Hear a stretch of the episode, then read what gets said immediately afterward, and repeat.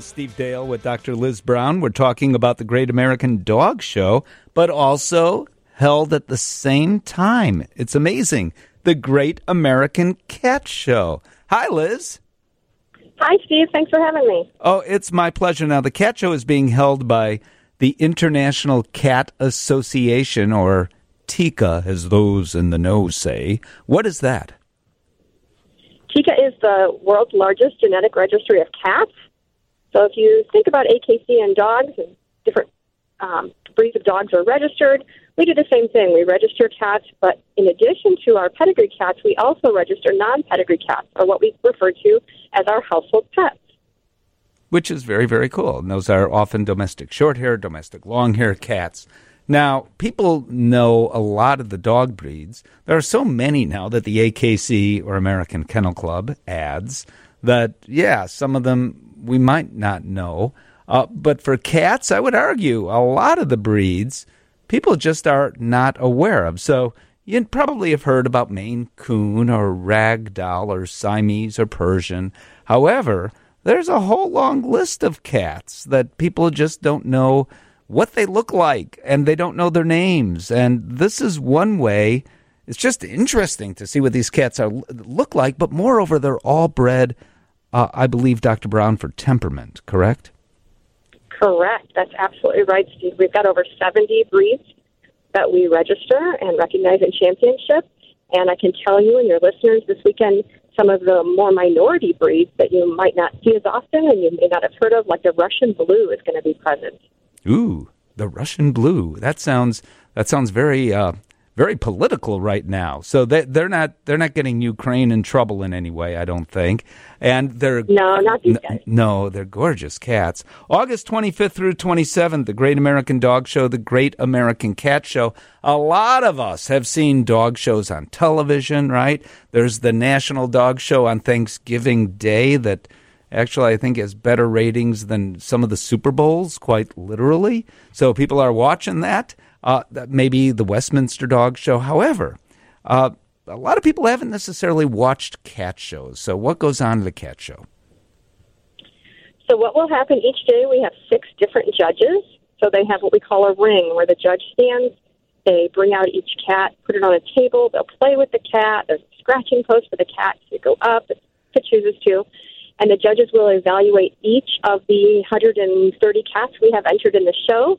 So the cats will rotate through all six rings each day, so a total of 18 times each cat will be judged. And the judges are trained extensively in TICA to know our breed standards.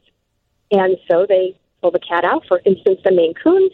They look at the Maine Coon kittens, and they'll go through each cat, knowing the, applying the standard, and then decide for each breed who's best of breed, second of breed, third of breed. All right, and then and and then in the dog show world, there's a best in show. Does that happen on the cat side? So each judge is essentially their own show in itself, and so each judge will decide who their best in show kitten is, their best in show cat, the best in show of our spayed neuters, and the same thing with our household pets. And then at the end of the weekend, we have a show reporter, and she he scores the show. Cat's getting points for all of those awards, and then the cat, kitten, spay neuter, we call alter, the highest total points will get um, a special award at the end of the weekend. That'll be Sunday afternoon. Now, on the dog show side, I know there's all kinds of things. We didn't talk about this with Scott, but there are all sorts of vendors, kinds of items. I mean, you can get anything on Amazon, but maybe not. Maybe not everything for your dog. And there are some very unusual items, also some uh, samples of dog food. How about uh, on the cat side? Similar, Steve. We have food samples to give away. We have um, many different vendors, and I will. I'll tell you a secret, and that is my favorite cat toys come from the vendors at the cat shows, and they're usually not things you can find online.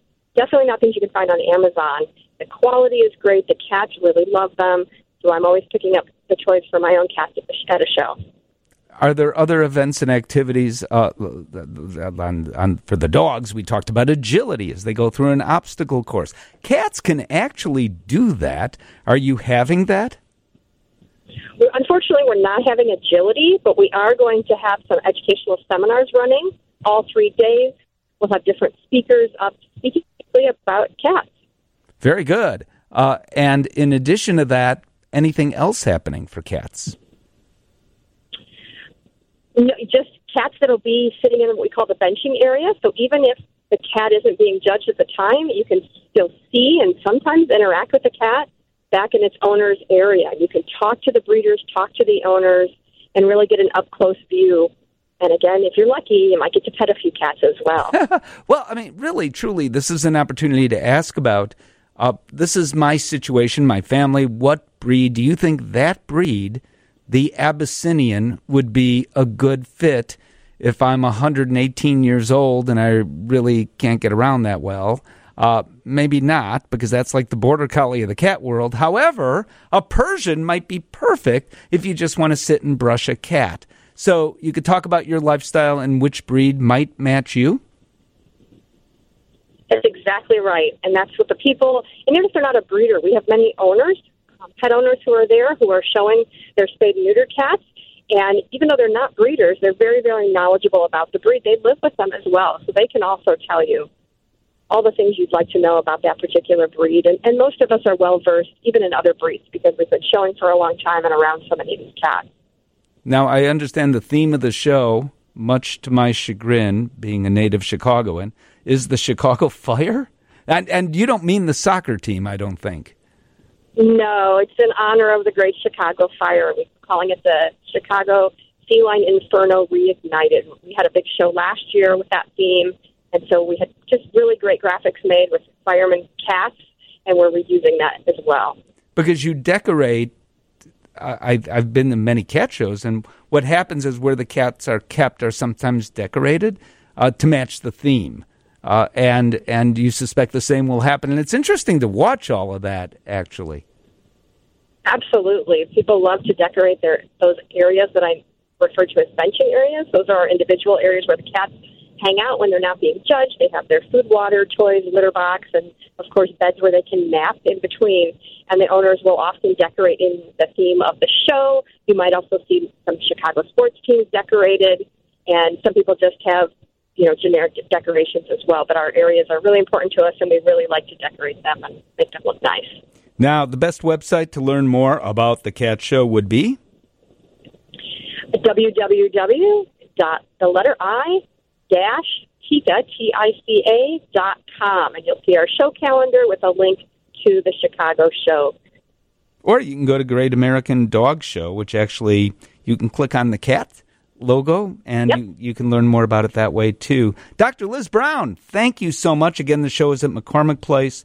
It is August 25th through the 27th. Thank you, Dr. Brown. Thanks, Steve.